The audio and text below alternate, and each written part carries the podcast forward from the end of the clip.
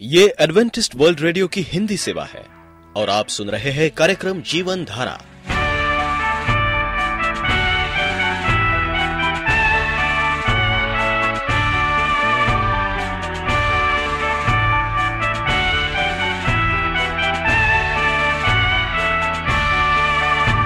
कार्यक्रम जीवन धारा सुनने वालों को मैं स्मिता और मैं अमित।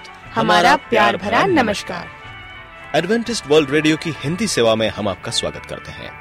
श्रोताओं, आइए, आज प्रसारित होने वाले कार्यक्रमों की जानकारी दे दें। आज होगी पहले स्वास्थ्य चर्चा, इसके बाद एक गीत होगा और फिर कार्यक्रम के अंत में पवित्र बाइबल का संदेश। तो चलिए, स्वास्थ्य चर्चा सुनने से पहले सुनते हैं ये गीत।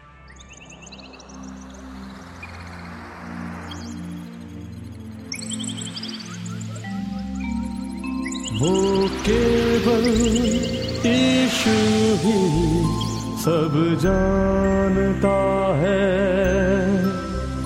वो केवल ईशु ही सब जानता है।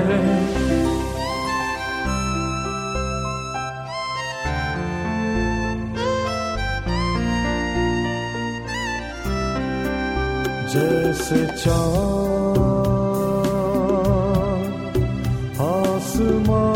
को छोड़ता ही नहीं। जैसे छाया धरती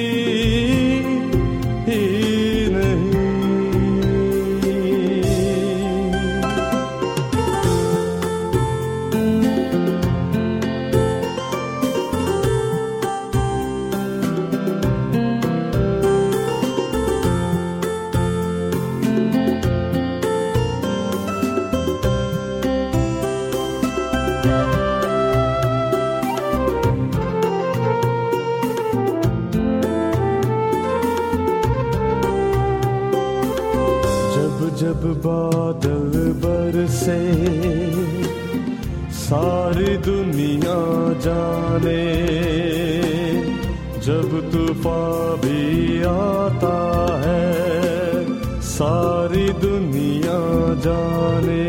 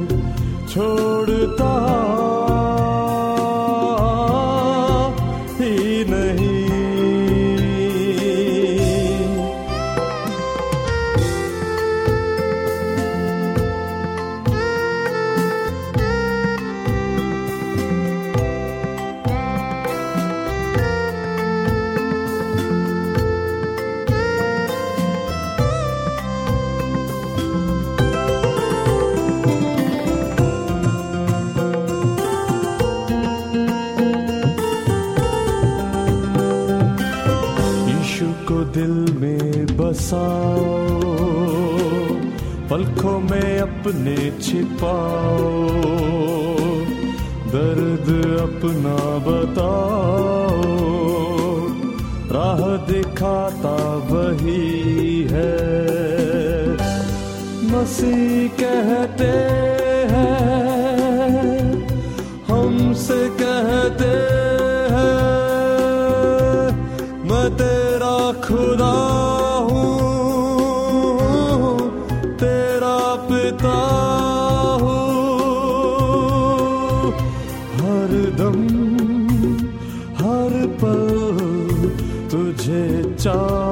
चाहता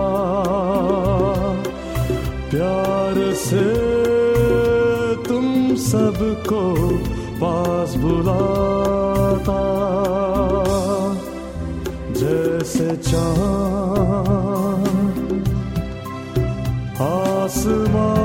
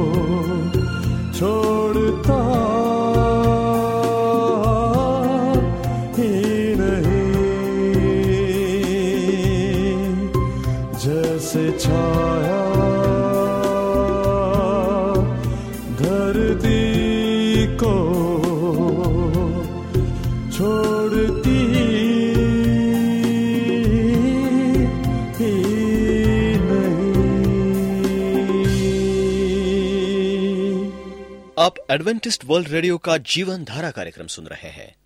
यदि आप पत्राचार द्वारा यीशु के जीवन और उनकी शिक्षाओं पर या फिर स्वास्थ्य विषय पर अध्ययन करना चाहते हैं तो आप हमें इस पते पर लिख सकते हैं। हमारा पता है। वॉइस ऑफ़ प्रोफेसी ग्यारह हेली रोड नई दिल्ली एक एक शून्य शून्य शून्य एक इंडिया।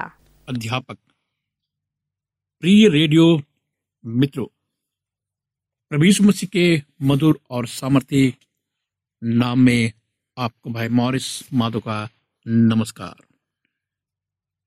मित्रों, अध्यापक क्या है जो हमें शिक्षा देते हैं?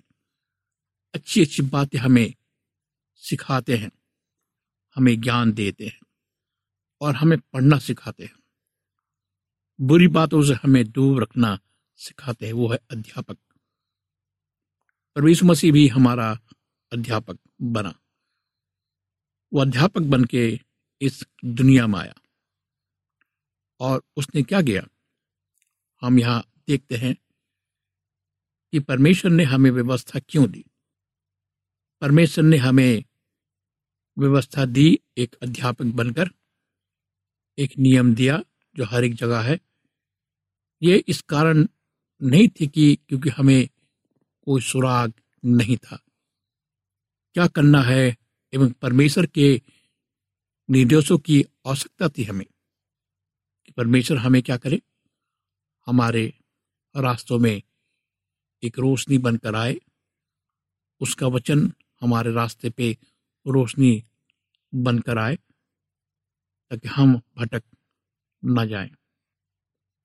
व्यवस्था का उद्देश्य उन लोगों के लिए था जो ये विचारते थे कि मैं कभी कुछ गलत नहीं कर सकता।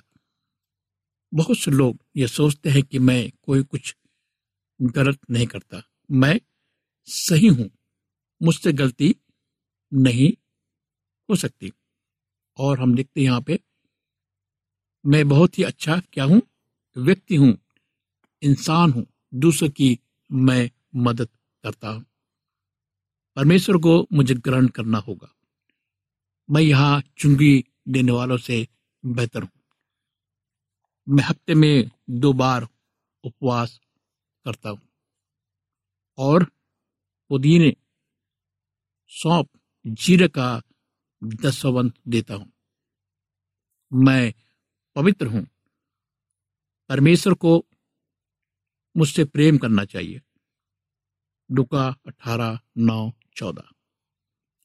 हम यह देखते हैं कि ये व्यक्ति, ये केवल व्यवस्था का पालन करने की इच्छा रखता है, लेकिन परमेश्वर का जो प्रेम है उसके अंदर वो नहीं है। इसलिए परमेश्वर कहता है, तुम सोचते हो कि धर्मी हो। हम सब सोचते हैं कि हम धर्मी हैं, हम सब जानते हैं। हमारा जीवन धार्मिक है। और तुम सोचते हैं कि तुम क्या भले हो। सबसे ज़्यादा भला करने वाला व्यक्ति। अचानक से हम देखते हैं, पाप जब पहले ही मौजूद था हमारे जीवन में, ये पुरानी प्रवृत्ति अंदर में जीवित होती है। जब परमेश्वर ने घोषणा की कि तुम नहीं करोगे अचानक से लालसा जीवित हो उठी यह जो रोमियो सात सात आठ कह रहा है, व्यवस्था यदि ना कहती, लालच मत कर तो मैं लालच को ना जानता। परंतु पाप ने अवसर पाकर, आज्ञा के द्वारा मुझमें सब प्रकार का लालच उत्पन्न किया। यह हमारे जीवन में होता है जब शिक्षक हमसे कुछ बातें कहते हैं। हम उसके विपरीत बहुत बार चले जाते हैं और उनका मज़ाक उड़ाते हैं। ये बात परमेश्वर पर भी लागू होता है। परमेश्वर हमसे बहुत सी बातें कहना चाहता है अध्यापक की तरह, ताकि हमारे जीवन पे सुधार हो। हम अच्छे व्यक्ति करें, बने लेकिन हम देखते हैं, पाप ने अवसर पाकर आज्ञा के द्वारा, रोमियो सात आठ, आज्ञा ने पाप की मदद की। इसने पाप पर काबू पाने में आपकी मदद नहीं की। आज्ञा ने पाप को आप पर काबू पाने में मदद की। इसका मतलब क्या है? बाइबल में लिखा पाप मत करना। ये क्या है? परमेश्वर की आज्ञा है। लेकिन हम पाप को काबू कैसे कर सकते हैं? इसने आपकी पापी प्रवृत्ति को आप पर प्रभुत्व एवं नियंत्रित करने में मदद की। पुराने नियम की व्यवस्था आपको पाप से स्वतंत्र नहीं करेगी। किंतु ये वास्तव में पाप से आप पर राज करवाएगी। परंतु पाप ने अवसर पाकर आज्ञा के द्वारा मुझमें सब प्रकार का लालच, यानी इच्छा, लालसा उत्पन्न किया। क्योंकि बिना व्यवस्था पाप क्या है? मुर्दा है। जिससे मैंने आपसे पहले कहा कि पाप मत करो। लेकिन पाप ना करने के लिए कौन हमारी मदद कर सकता है?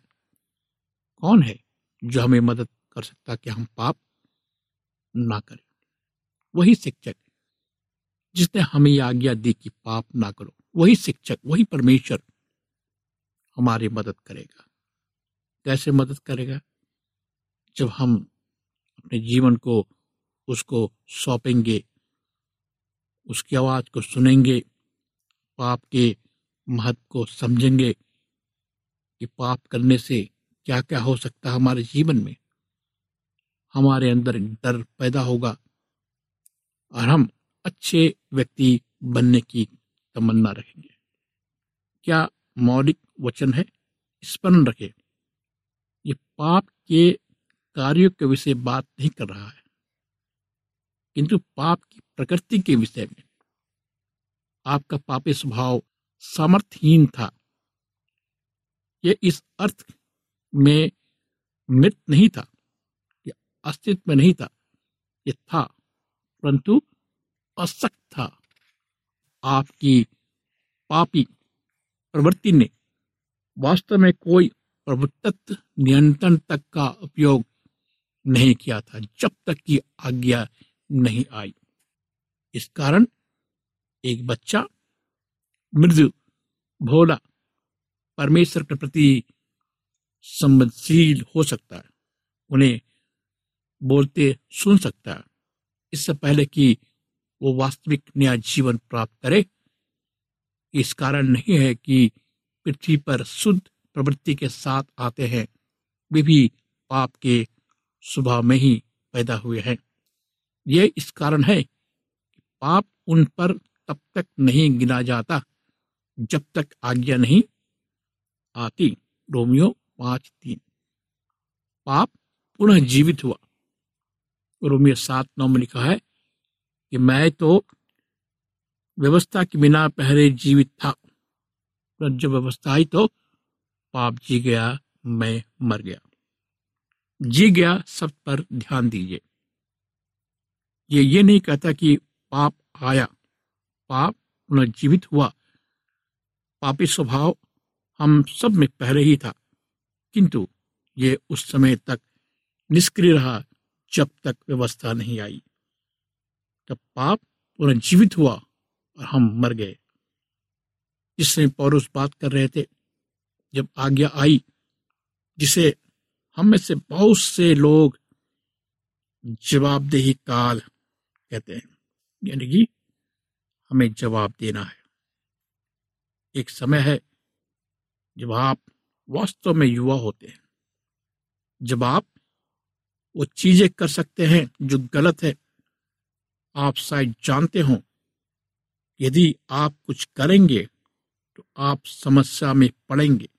किंतु एक समय आता है जब वो बस इससे परे चला जाता है। मुझे मार खानी पड़ेगी यदि मैं ये करूँगा। आप पहचानते हैं कि आप ना केवल माता पिता समाज की अवहेलना कर रहे हैं, किंतु आप परमेश्वर के विरुद्ध भी विद्रोह कर रहे हैं। जिस क्षण आप उस बिंदु पर पहुँचे, तभी आज्ञा आ गई। आप जवाबदेही के काल तक पहुँच गए। ये काल परिवर्तनशील है। कुछ लोग, जैसे कि वो जो मानसिक रूप से मन बुद्धि है, शायद कभी जवाबदेही के काल तक ना पहुँचे। यद्यपि उन्होंने पापी प्रवृत्ति के साथ जन्म लिया। यदि वे उस स्थिति में मर जाए, उन पर पाप नहीं गिना जाएगा। इसी कारण जब एक बच्चे की मृत्यु होती तब वे नरक में नहीं जाते। यदि वे नया जन्म प्राप्त करने के लिए पर्याप्त बड़े नहीं थे, वो पापी प्रवृत्ति उन पर नहीं गिनी जाती जब तक की व्यवस्था आए। किंतु हमारे जीवन में एक समय आता है जब हम मासवेद की रीस को लांग कर और जान बूझ कर परमेश्वर के विरुद्ध विद्रोह करते हैं, उस क्षण पाप क्या होता है? पुनः जीवित हो जाता है। हम मर जाते हैं। व्यवस्था ऐसा होने के लिए दी गई है। आप समझ रही मेरी बात? मेरे कहने का मतलब कि जब बच्चा मासूम होता है, वो पाप को नहीं जानता। उसके लिए सब कुछ माफ़ी है।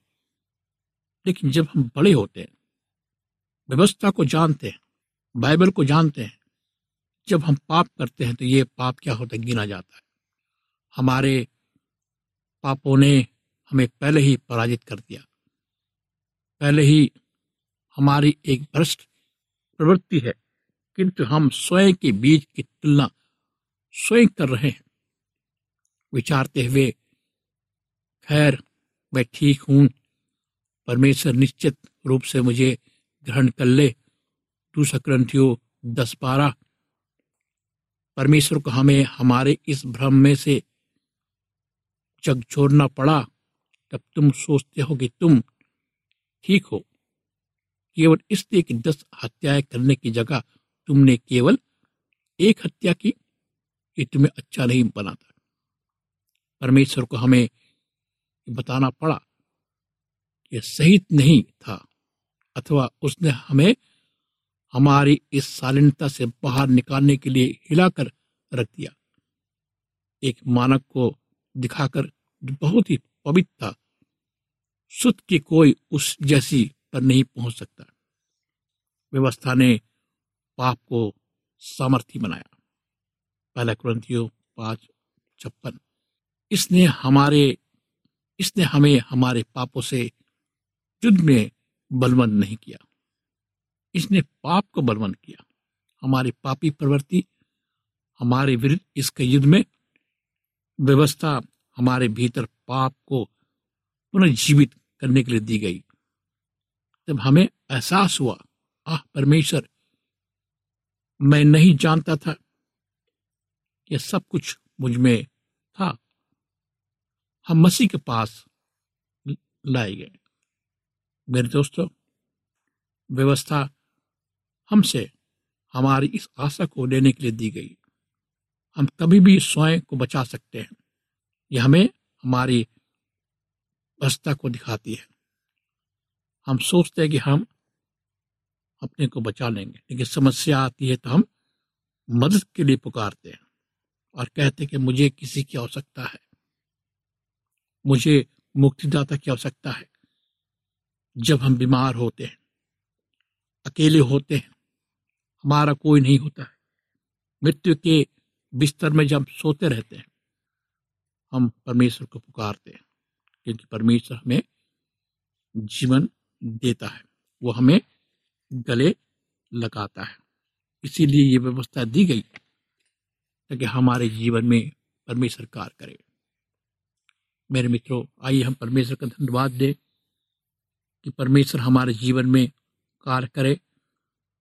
परमेश्वर हमारे भीतर एक नव मनुष्य बनाए और हमें हर एक पापों से दूर रखने की शक्ति और कुवत प्रदान करे। परमेश्वर हमारे जीवन में आएगा, वो प्रेमी परमेश्वर है, वो हमसे प्रेम करता है, वो चाहता है कि हम उसके पास आए, वो हमें गले लगाएगा। वो हमारा गुरु है परमेश्वर है, अध्यापक है, सिखाने वाला परमेश्वर है। बाइबल में जो भी बातें लिखी गई है, वो सब सत्य है। उस पर चलिए, परमेश्वर की पुकार को सुनिए, आपके हालात कैसे भी हों। परमेश्वर के लिए सब कुछ पर्याप्त है। परमेश्वर आपके लिए सब कुछ कर सकता है। वो सत्य का परमेश्वर है, क्योंकि ईसु हमारे पापों के लिए मरा। हमारा वो मुक्तिदाता क्या बना? हमें क्या करनी चाहिए? यह सब पवित्र बाइबल में लिखी गई है। इसका हमें पालन करना चाहिए। हमें क्या करना चाहिए? परमेश्वर का हमारा जीवन सौंपना चाहिए। आइए हम प्रार्थना करें। प्यारे जीवित सनातन पिता परमेश्वर, हम आज आपके पास आते हैं। अपने सारे गुनाहों को लेकर जो हमारे प्यार करने वाला परमेश्वर है, जो अनुग्रह से भरा हुआ परमेश्वर है, जो हमारा अध्यापक है, जो हमें सिखाता है वचन के द्वारा। पवित्र बाइबल में हमें क्या करना है, क्या नहीं करना है? हम अपने जीवन को तेरे हाथ पर सौंपते प्रभु। इस प्रार्थना को प्रभु मसीह के नाम से मांगते हैं। आमीन। मित्रों, अगर आप उदास है, निराश है, बीमारी में, आप चाहते कि परमेश्वर आपको ठीक करे आप बेचैनी में, आपके अंदर कोई शांति नहीं तो आप मुझे फ़ोन करें, ईमेल करें, मैं आपके लिए प्रार्थना करूँगा। मेरा नंबर लिखिए मेरा नंबर है नौ छ आठ नौ दो तीन एक सात शून्य दो। नौ छ आठ नौ दो तीन एक सात शून्य दो।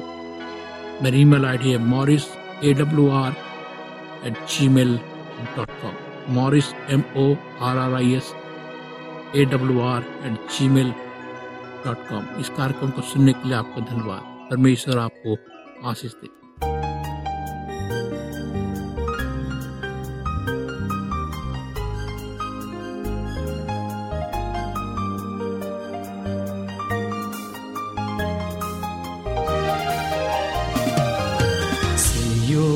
देश हमारा है देश रहते हैं हम परदेश।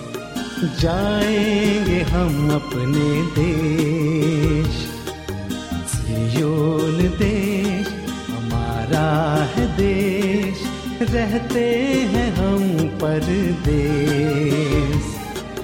जाएँगे हम अपने देश।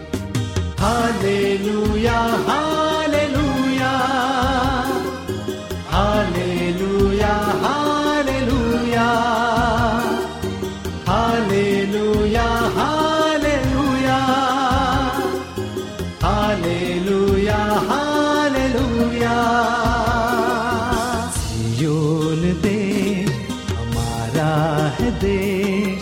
रहते हैं हम परदेश जाएँगे हम अपने देश।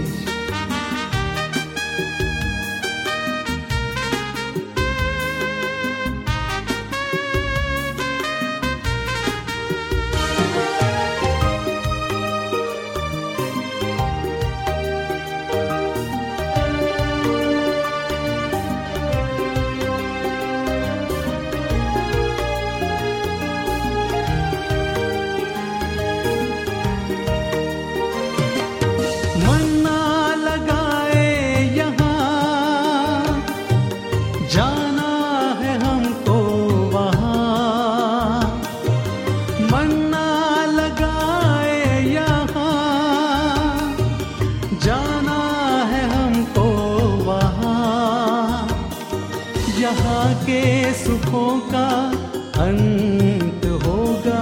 यहाँ के सुखों का अंत होगा। वहाँ के सुखों का अंत न होगा। वहाँ के सुखों का अंत न होगा। सियोन देश, हमारा है देश। रहते हैं हम परदेश।